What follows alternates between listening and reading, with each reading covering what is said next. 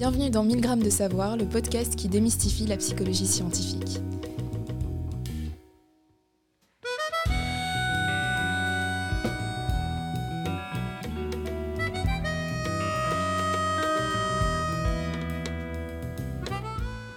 Bonjour, vous êtes en présence de Julia Eberlen et Johanna Banache, moi-même. Bonjour Julia. Bonjour Johanna. Bonjour aussi à Gaëtan Deliens, notre invité aujourd'hui. Gaëtan est professeure en neuropsychologie clinique à l'Université libre de Bruxelles et co-directrice du labo ACT, Autisme en contexte théorie et expérience, à l'ULB également. Ce centre de recherche interdisciplinaire euh, est aussi interfacultaire, donc il est co-dirigé par Michael Kissin, qui est linguiste.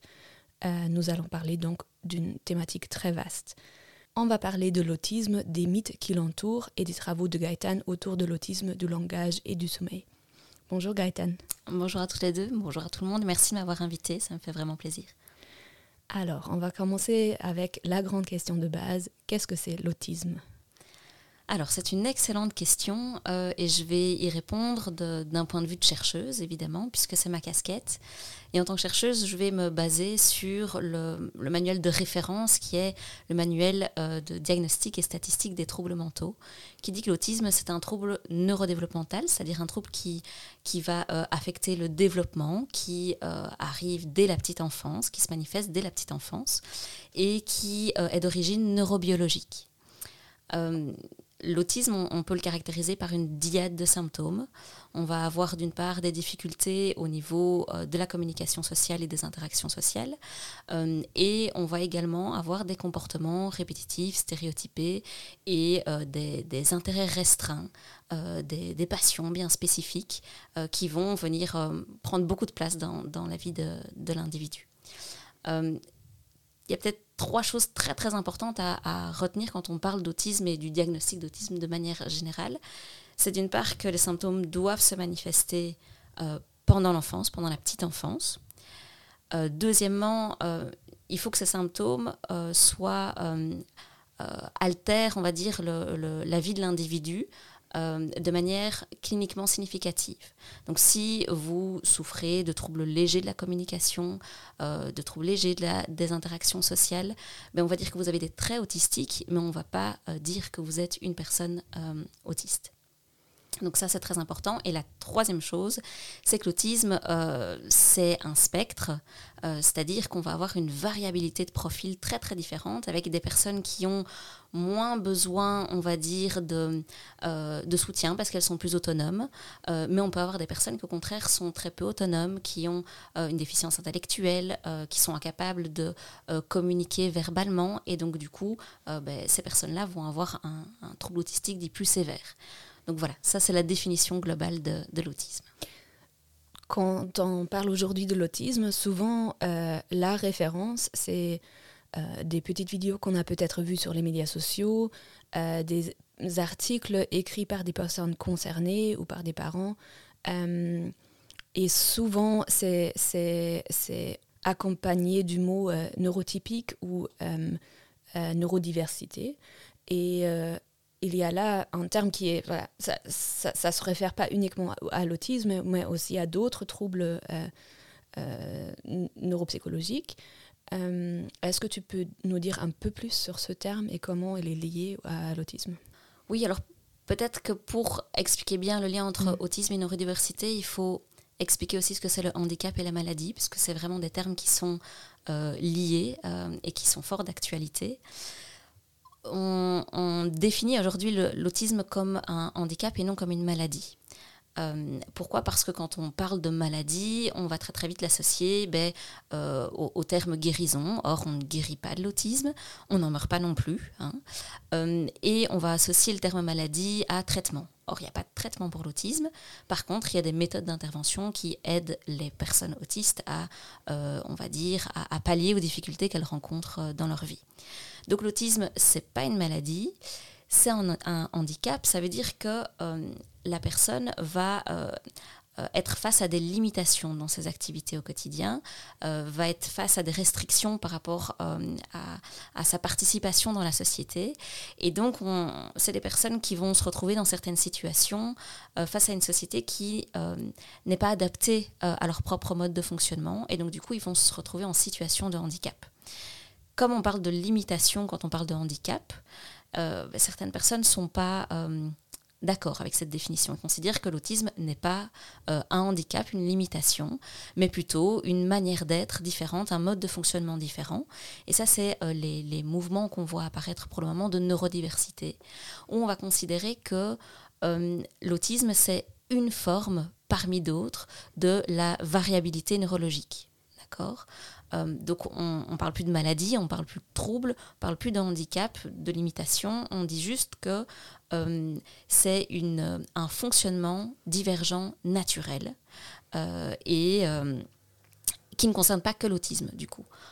vous avez les personnes qui ont des troubles de l'attention, les dyslexiques, les dysphasiques, peuvent se retrouver sous ce vocable neurodiversité. et donc vous voyez bien qu'on a trois, trois visions très très différentes qui euh, font pas mal de débats euh, actuellement parce qu'il y a des personnes euh, autistes qui ne se reconnaissent pas dans la terminologie personne neurodivergente parce qu'elles considèrent que ben d'abord que c'est une, terminologie trop vaste et qu'au final ben, elles ne sont pas reconnues en tant que personnes autistes et qu'elles sont mélangées avec d'autres d'autres personnes qui ont des profils très différents. Et donc elles revendiquent une certaine identité. Et puis, euh, on a aussi toutes les familles d'enfants euh, autistes qui présentent un autisme sévère euh, et qui considèrent que ce mouvement de la neurodiversité ben, donne une vision de l'autisme un petit peu trop simpliste. Et elles, elles considèrent que leur enfant, qui est par exemple non-verbal, souffre d'un réel handicap, qu'elles se sont battues pour que cet handicap soit reconnu, que ce n'est pas une simple différence. Et, donc, elles, elles, souhaitent maintenir plutôt le terme handicap. Donc non-verbal, ça veut dire que c'est des enfants ou des personnes qui ne parlent pas. Qui ne parlent pas. Donc il y a 30% euh, des, des, enfants autistes qui ne vont pas développer un langage fonctionnel. Ce, qui est, voilà, ça paraît assez clair que ça, c'est un, une situation qui est beaucoup plus handicapante. handicapante. Euh, Tout à fait. Donc là, on a beaucoup plus de limites que si quelqu'un euh, à juste titre, euh, a peut-être des, soucis d'interaction sociale qui le limitent dans, son fonctionnement mhm. quotidien. Euh, aux deux pôles du spectre, mhm. on, va avoir évidemment des, profils très différents. Et donc, quand on est face à une personne qui est non-verbale, ben forcément, euh, c'est beaucoup plus difficile qu'elle puisse s'adapter à la société. C'est beaucoup plus difficile aussi pour la société de s'adapter à son mode de fonctionnement.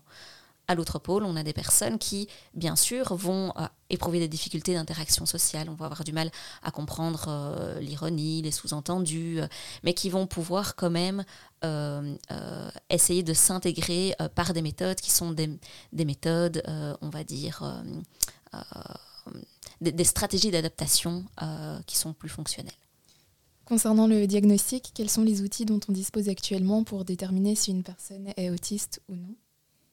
Alors, on, dispose de, plusieurs outils, mais les, deux outils qui sont les gold standards euh, cliniques, c'est la DOS et la DIR. Alors, la DIR, c'est quoi? C'est une interview euh, euh, qu'on va faire avec les parents pour essayer de retrouver les signes précoces de l'autisme. Puisque, comme je vous l'ai dit, ce qui est important pour le diagnostic, c'est de vérifier qu'on a déjà des signes qui sont présents dès la petite enfance. Et donc, on va vraiment remonter dans tout le développement de l'enfant pour voir, ben, tiens, est-ce qu'au niveau social, il y avait quelque chose qui se manifestait déjà euh, au niveau langage Quand est-ce qu'il a appris, quand est-ce qu'il a pu dire ses premiers mots, ses premières phrases Comment est-ce qu'il réagissait à la frustration quel, quel, type de contact visuel euh, il mettait en place. Donc ça, c'est pour l'ADIR. Et la DOS, ça, c'est un entretien semi-structuré euh, qui euh, est composé de différents modules en fonction de, l'âge de l'enfant, mais surtout de son, niveau de communication.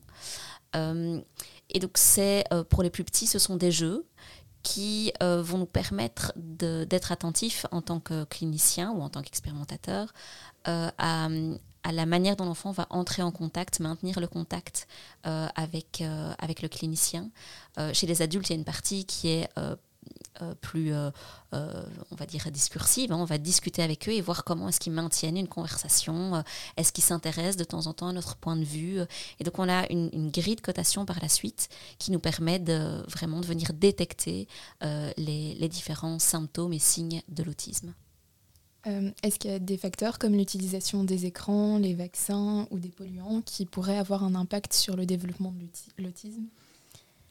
Alors effectivement, euh, c'est ce que vous venez de dire, hein, donc les, vaccins, les écrans et euh, les polluants, on fait, beaucoup de bruit dans les médias hein, par rapport à ça. on a des grands lanceurs d'alerte. Il faut savoir que pour les vaccins, les, les, recherches actuelles montrent que ce n'est pas le cas. Et tout vient en fait euh, d'un chercheur qui, en 1998, euh, a lancé cette alerte que le vaccin euh, rougeole oreillon rubéole causerait l'autisme. Et donc, il décrivait une douzaine de cas d'enfants qui, après la vaccination, avaient développé l'autisme.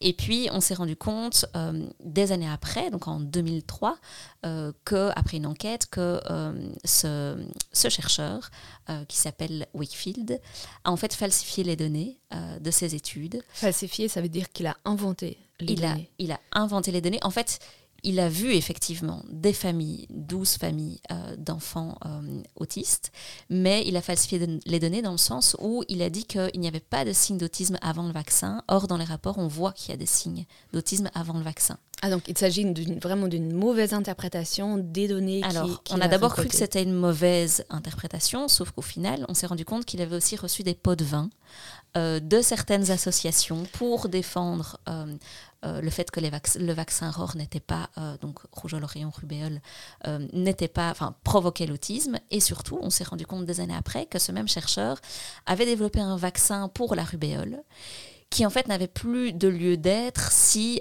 ce vaccin rougeole, oreillon, rubéole existait sur le marché, puisque ce vaccin-là couvrait trois maladies, alors que rubéole tout court n'allait pas être vendable vu qu'il touchait qu'une seul, euh, une seule maladie.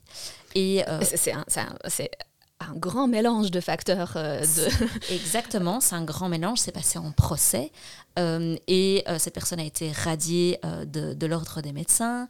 L'article qu'il a publié à l'époque a été retiré. donc, si vous, vous, tapez son nom, vous allez voir que l'article a été retiré. il est bien mis en grand rétracté sur le, papier. Et malgré tout, le, le mouvement anti-vax continue à dire c'est un complot. On a essayé de faire taire M. Wickfield. Et donc, si on s'intéresse pas cette affaire de plus proche, vraiment, si, on ne lit pas ce qui s'est passé, ben on, se dit, ben oui, peut-être qu'en fait, il y a un complot. Mais voilà, pas de vaccin. Pour les écrans, euh, l'histoire est, aussi folle, on va dire, que, celle des vaccins. Tout vient en fait d'un économiste qui a montré une corrélation, alors tenez-vous bien, entre le, jour, le, nombre de, jours de pluie dans les États américains et euh, le, pourcentage d'enfants autistes diagnostiqués dans ces États. Et il trouve une corrélation. Et il dit, ben voilà, quand il pleut beaucoup, qu'est-ce qu'ils font les enfants? Ils regardent la télé. Ils sont à l'intérieur, ils regardent la télé. Et donc, du coup, la télé euh, est un facteur qui euh, euh, rend les personnes autistes. Et il a été énormément critiqué, il a dû revenir sur ses propos, mais en attendant, ses propos sont arrivés jusqu'en France et il y a quelque temps, on a euh, notamment le docteur Ducanda qui a fait toute une vidéo euh, pour expliquer que si on arrêtait la télé, euh, des enfants qu'elle avait vus en consultation avec des signes d'autisme guérissaient de l'autisme. Et là, avec tout ce que j'ai dit précédemment, vous comprenez bien que bah, l'autisme, c'est quelque chose de permanent, on ne guérit pas. Alors je ne dis pas que la télé, c'est quelque chose de bien. Bien sûr que si on restreint le nombre d'heures devant la télé, on va encourager les enfants à avoir des comportements plus sociaux, euh, mais que ce soit des enfants autistes ou peu importe quel enfant, il faut limiter le nombre d'heures devant la télé, mais euh, ce n'est pas du tout un facteur qui cause l'autisme. Donc il s'agit de nouveau vraiment d'un mythe et mhm. euh, en plus la, source du, mythe, donc on, apprend bien en psychologie et j'espère dans d'autres filières de la science aussi qu'une corrélation, c'est pas une cause. Tout à fait. Et en plus, la corrélation n'est même pas entre les facteurs. Il n'y a même pas de mesure de temps d'écran, ce qui est quand même hallucinant. Ce qui est hallucinant. Et en fait, il y a des recherches qui après se sont dit on va quand même tester cette hypothèse pour voir si. Et donc, qui ont vraiment mesuré le temps passé devant la télé chez les enfants autistes, chez les enfants qui ne le sont pas. Et on, ne voit pas de, de, lien par rapport à la sévérité ou même par rapport au, diagnostic. Donc, euh, Et donc, ça va encore plus loin. L'article original, c'était basé sur une corrélation avec les jours de pluie. C'est ça. Après, on a repliqué avec vraiment. alors, la, réplication montrait que, que, ça ne fonctionnait pas, que l'hypothèse ne fonctionnait pas. Donc, euh, heureusement, les chercheurs se sont dit, on ne va pas juste laisser passer cette information comme ça, on va euh, aller tester ça, et ils montrent bien que ça ne marche pas. Euh, ce qui est important euh, par rapport à cette histoire d'écran aussi, il faut savoir que certains enfants autistes vont avoir des intérêts restreints, je vous l'ai dit, et donc regarder certaines vidéos. parfois fait partie de leurs intérêts restreints. Et donc, du coup, dire aux parents, on enlève la tablette, on enlève, c'est la télé, c'est pas toujours constructif pour un enfant autiste. Et certains d'entre eux passent aussi par des tablettes pour communiquer, choisir des pictogrammes et, expliquer ce qu'ils ressentent. Et donc, du coup, on enlève potentiellement euh, euh, un outil euh, qui peut être intéressant chez les enfants. Autistes. Un outil de communication, de mais aussi une source de, de, plaisir. De plaisir, voilà. Euh, dans le même ordre d'idée, on entend souvent parler de la mer froide comme cause de l'autisme, particulièrement en France. Là encore, est-ce que c'est une théorie qui est fondée scientifiquement? Alors la, psychanalyse, hein, c'est la psychanalyse qui a, qui a parlé de cette notion de mer froide, a causé beaucoup de tort à l'autisme, euh, et en particulier aux parents d'enfants autistes et aux mères d'enfants autistes. Euh, on, on voit bien aujourd'hui que toutes les, évidences expérimentales montrent que l'autisme, ben, voilà, c'est un, trouble neurodéveloppemental, on est autiste, c'est un trouble qui est permanent, euh, ça n'a rien à voir avec les, mers froides, euh, et, voilà, c'est quelque chose qu'il faut, euh, oublier et, balayer de notre vision de l'autisme. Si on parle de l'autisme, de l'écran, de, des mythes autour de l'autisme, on peut aussi parler de des interventions qui peuvent aider un enfant ou une famille à gérer cette situation d'autisme. Est-ce qu'il y a des prises en charge spécifiques pour, euh, pas pour guérir, ça on a appris qu'on ne peut pas guérir l'autisme, mais pour améliorer peut-être l'interaction sociale ou le bien-être de la personne dans les interactions sociales? Oui, bien sûr. Alors, si vous surfez un peu sur le net, vous allez voir qu'il y a plein de, thérapies proposées, d'interventions, et parfois elles sont farfelues, parfois plus scientifiquement fondées. Et donc, en Belgique, euh, ce qui a été fait euh, plus récemment, c'est euh, un, rapport des recommandations pour la prise en charge des, personnes autistes, en particulier des enfants et des adolescents. et c'est un rapport qui a été fait par le, KCE, qui est le Centre d'expertise des soins de santé, qui a utilisé une méthodologie très rigoureuse, c'est-à-dire qu'ils sont repartis sur des articles scientifiques, ils ont regardé l'efficacité, toutes les interventions qui ont été euh, validées scientifiquement, euh, et ils ont réuni un panel d'experts euh, assez impressionnant pour discuter de chacune aussi de ces, de ces interventions. Et qu'est-ce qu'il en ressort? Il en ressort que les, interventions qui euh, fonctionnent le mieux, qui ont montré leur efficacité, sont des interventions euh, psychoaffectives euh, où on va jouer sur, on, va, on va faire appel à du jeu, du jeu interactif pour aider à développer l'attention conjointe, l'engagement dans, dans l'interaction, la réciprocité l'attention conjointe, il s'agit de, regarder la même chose en même temps. Donc deux personnes regardent vers la même, le même objet, par exemple. Tout à fait. C'est tout à fait ça. Euh, et donc on va pouvoir euh, utiliser des, des, petits euh, jeux sociaux pour développer ces routines sociales. donc il y a par exemple, si vous me dites oh, dure journée aujourd'hui, ben, socialement, on sait qu'on on, doit rebondir sur cette information et dire ah qu'est-ce qui s'est passé aujourd'hui euh, est-ce que tu veux m'en parler? Donc ça montre qu'il y a une réciprocité dans l'interaction et pas passer à un sujet tout à fait autre qui m'intéresse juste moi. Donc il faut que je m'intéresse à ce qui à ce qui se passe dans votre vie euh, aujourd'hui. Et donc ça c'est quelque chose qui est assez euh, voilà, intuitif euh, pour une série de personnes, mais pour les personnes autistes, c'est pas toujours le cas. Et donc du coup, il faut euh, expliquer ça euh, à travers des jeux sociaux notamment pour développer tous ces aspects de réciprocité. Donc il y a des interventions psychoaffectives, il y a évidemment la logopédie pour les enfants qui ont des troubles du langage importants, même si c'est pas remboursé pour le moment, donc ça c'est le, gros débat aussi, mais voilà. Il y a l'ergothérapie pour les enfants qui ont des problèmes plus de coordination motrice, et c'est très fréquent dans l'autisme. et on a aussi tout ce qui est thérapie cognitivo-comportementale, qui vont permettre en fait de euh, on va dire, de renforcer les activités, les comportements positifs, euh, les encourager en tout cas, et euh, les apprendre de manière très structurée, parce que les personnes autistes ont besoin de beaucoup de structure pour apprendre les choses. Et donc, on va décomposer une activité en sous-activités pour qu'elle soit plus accessible. Et on va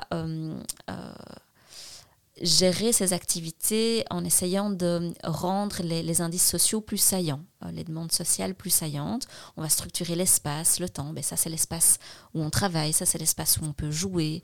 On va travailler sur des repères temporels. Euh, quand on est à l'école, par exemple, euh, il faut que l'enfant comprenne qu'il y a la récré où on peut jouer, et puis après, on passe en classe, et puis il y a telle activité, et puis l'heure du repas, c'est à tel moment. Donc, on va vraiment venir renforcer toute la structuration espace-temps, euh, interaction sociale. Ce que je me, je, me, rends compte de ça pendant que tu parles, que le degré auquel notre euh, environnement social est structuré est coordonné par des règles que pour, pour moi sont tout à fait naturelles, mais si tu le dis comme ça, évidemment, voilà, c'est clair mm-hmm. que quelqu'un qui, qui, qui, a des difficultés avec euh, euh, l'apprentissage social, euh, ça pose des grands problèmes et c'est vraiment c'est impressionnant dans quel détail ça peut euh, peser sur, sur le quotidien d'une personne. Oui, et de manière aussi large, moi je travaille beaucoup sur le sommeil, hein, mais mm. généralement quand on va dormir, mais ben, forcément on diminue la, la luminosité de la pièce. Hein. C'est un indice social aussi qui nous dit ben, petit à petit c'est l'heure d'aller dormir. Et c'est un indice social qui est enfin on l'a jamais verbalisé, les enfants comprennent facilement ça. Mais pour les, les, enfants autistes, on est là face à un changement. Tout d'un coup, on se dit bah, pourquoi est-ce que euh, ma mère ou mon père vient éteindre la lumière euh, C'est un changement qui fait peur, qui les angoisse. Et donc, du coup, ben, euh, ils vont justement avoir du mal à s'apaiser et du coup à s'endormir. Et donc, ce qui est intéressant, c'est de, de, développer justement un côté plus explicite. Et donc, avec des petits pictogrammes, par exemple, dire ben voilà, là, on approche l'heure du coucher et donc on va éteindre la lumière. Et donc, on va venir vraiment euh, euh, rendre plus saillants ces indices sociaux en expliquant leur raison d'être aussi. Ce qui va permettre à l'enfant de comprendre pourquoi est-ce qu'on le fait et donc d'être moins anxieux aussi et de pouvoir aller se coucher plus facilement.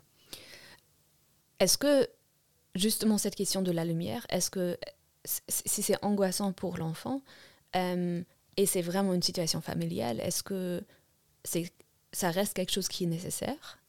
C'est pas forcément nécessaire si l'enfant arrive à dormir avec la lumière. Mm. Euh, une, veilleuse ou, même la lumière complètement allumée, ben, si c'est sa manière euh, d'être tranquille et de pouvoir dormir, on peut le laisser. Alors bien sûr, le problème de la lumière, c'est que ça joue sur la mélatonine et que euh, du coup sur la sécrétion de mélatonine qui est une hormone et c'est elle qui vient un petit peu réguler votre rythme veille-sommeil. Et donc du coup, chez certaines personnes qui sont sensibles, euh, elles vont avoir du mal à rester euh, endormies la nuit parce que justement, il y a cette source lumineuse qui euh, vous appelle à l'éveil. Hein. On sait bien qu'en été, on a tendance à se réveiller plus facilement le matin parce qu'il fait déjà lumineux dans la pièce. Et donc, notre corps s'apprête à, à, se, à se réveiller. Et donc là, il faut voir à quel point est-ce que la personne est sensible ou pas. Donc c'est pour ça que les interventions sont toujours adaptées à la personne, à son niveau de sensibilité il n'y a pas de recette qui marche pour tout le monde. Donc là, on a déjà parlé un peu de, ton sujet de base de la recherche, le sommeil. Est-ce que tu peux nous, raconter un peu plus sur, vraiment les études que tu fais euh, dans le Labo Act Oui, alors, euh, donc moi j'ai un, background scientifique un peu... Euh, on va dire un peu éclaté puisque à la base je, m'intéressais surtout au sommeil euh, chez, chez, les personnes neurotypiques et puis petit à petit je me suis rendu compte que euh, le sommeil avait un impact sur euh, les interactions sociales, sur la capacité à acquérir le langage, sur l'attention, sur énormément de choses, sur les capacités de prise de perspective également. Donc quand on a moins bien dormi, on va moins bien comprendre le sarcasme par exemple. et donc je me suis dit ben, c'est marrant parce qu'au final chez les personnes autistes, euh, les, plaintes par rapport au sommeil, elles sont très très nombreuses. Et on fait très peu le lien entre les troubles du sommeil euh, présents chez beaucoup de personnes autistes, c'est pas le cas chez toutes les personnes autistes, mais chez beaucoup, et euh, leur profil langagier, et aussi leur, leur, capacité à prendre la perspective, etc. Donc je me suis beaucoup focalisée pour le moment sur le profil langagier, et les recherches que je mène, c'est j'essaye de voir à quel point le sommeil va avoir une influence chez eux pour euh, acquérir le langage, premièrement, et surtout, est-ce que la difficulté à acquérir le, rythme veille-sommeil euh, chez les enfants euh, en bas âge est prédicteur en fait de leur capacité à développer le langage par la suite donc là, on mène une grosse étude sur une cohorte importante d'enfants qu'on va suivre de manière longitudinale pour voir si effectivement leur capacité à acquérir le rythme veille-sommeil ben, peut prédire leur euh, capacité à acquérir le langage, vu qu'on sait que 30% des enfants euh, autistes, malheureusement, ne développent pas le langage. Est-ce que dans le cadre de vos recherches, il vous arrive de collaborer avec des chercheurs et des chercheuses autistes qui peuvent du coup donner aussi leur propre perspective sur les questions de recherche Alors c'est une question délicate. Euh, pourquoi? Parce que donc, si dans mon équipe, j'ai des, personnes autistes ou des personnes aidant proches ou des parents d'enfants autistes, euh, je trouverais ça un petit peu déplacé de, moi euh, annoncer comme ça dans un podcast. Ah ben oui, d'ailleurs, j'ai une collègue qui, euh, je trouve que c'est à, elle à s'exprimer et à vouloir se définir comme ça, euh, ou, à expliquer, euh, voilà, un petit peu leur, leur vie de famille. Ou, et donc, je, suis toujours très prudente quand je réponds à cette question. En tout cas, je trouve que c'est important que les laboratoires de recherche soient ouverts à engager des personnes autistes, bien évidemment. ce que je peux vous dire qu'on fait au laboratoire, c'est qu'au-delà du statut de chercheur, on organise des journées portes ouvertes où euh, on invite euh, souvent le matin des, personnes autistes, adultes, et adultes ou adolescents, et l'après-midi des parents d'enfants autistes. Et on leur explique d'abord ce que c'est la recherche, sur quoi on travaille généralement, comment ça fonctionne exactement, les comités d'éthique, etc. Parce que tout ça, c'est toujours un petit peu opaque pour les personnes. Et surtout, on leur demande après de euh, de nous donner leur feedback sur nos recherches, qu'est-ce qu'ils aimeraient euh, qu'on euh, qu'on investigue dans le futur. et donc, on essaye de faire un réel échange entre une réelle collaboration, une recherche participative, on va dire, entre ben, les chercheurs de notre laboratoire et, les personnes autistes, leurs familles, les associations même. Alors, une, une, dernière question, Gaëtan, sur ton travail de chercheuse. Le Labo Act, c'est un centre de recherche interfacultaire co-dirigé, comme on a dit au début, par M. Kissine, qui est lui linguiste. Euh, comment est-ce que vous travaillez ensemble et en quoi consiste un projet de recherche typique chez vous? Ce qui est très chouette dans notre laboratoire, c'est qu'avant de mettre en place un nouveau projet, on fait une réunion d'équipe où on explique le projet qu'on a envie de, mettre en place. Et comme on a euh, vraiment des domaines de recherche très variés euh, au sein de l'équipe, euh, la linguistique, la neuropsychologie, la psychologie clinique, on a des logopèdes également, ben, on va pouvoir bénéficier du feedback de ces personnes qui ont à chaque fois on va dire une littérature scientifique euh, un petit peu plus euh, spécifiques à leur domaine. Et donc, du coup, ça va nous permettre d'évoluer, pas de se cantonner à, nos connaissances, euh, en termes de neuropsychologie, par exemple. on va pouvoir être attentif à beaucoup plus d'éléments et cette interaction, elle est, vraiment bénéfique pour mettre en place des projets de recherche intéressants. Merci beaucoup Gaëtan pour, ta présence et pour le temps que tu nous as donné. Euh, et j'espère que vous avez euh, apprécié l'écoute de cet épisode de 1000 grammes de savoir. N'hésitez pas à consulter euh, leur site act.ulb.be et notre site 1000grammes.ulb.be qui contient des informations complémentaires où vous trouverez notamment un lexique et des références.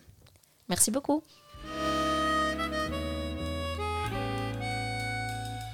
Vous pouvez vous abonner à notre podcast sur Apple Podcasts, Spotify ou SoundCloud et nous suivre sur Facebook, Instagram, Twitter et depuis quelques semaines LinkedIn. N'hésitez pas à nous faire savoir ce que vous pensez de ce podcast en nous laissant des étoiles sur Spotify, iTunes et Facebook, ainsi qu'en nous contactant par mail via 1000 de savoir at gmail.com. Le podcast 1000 grammes de savoir est un projet mené par plusieurs chercheurs et chercheuses de diverses universités et est soutenu par l'ULB, notamment par la cellule communication où nous enregistrons cet épisode.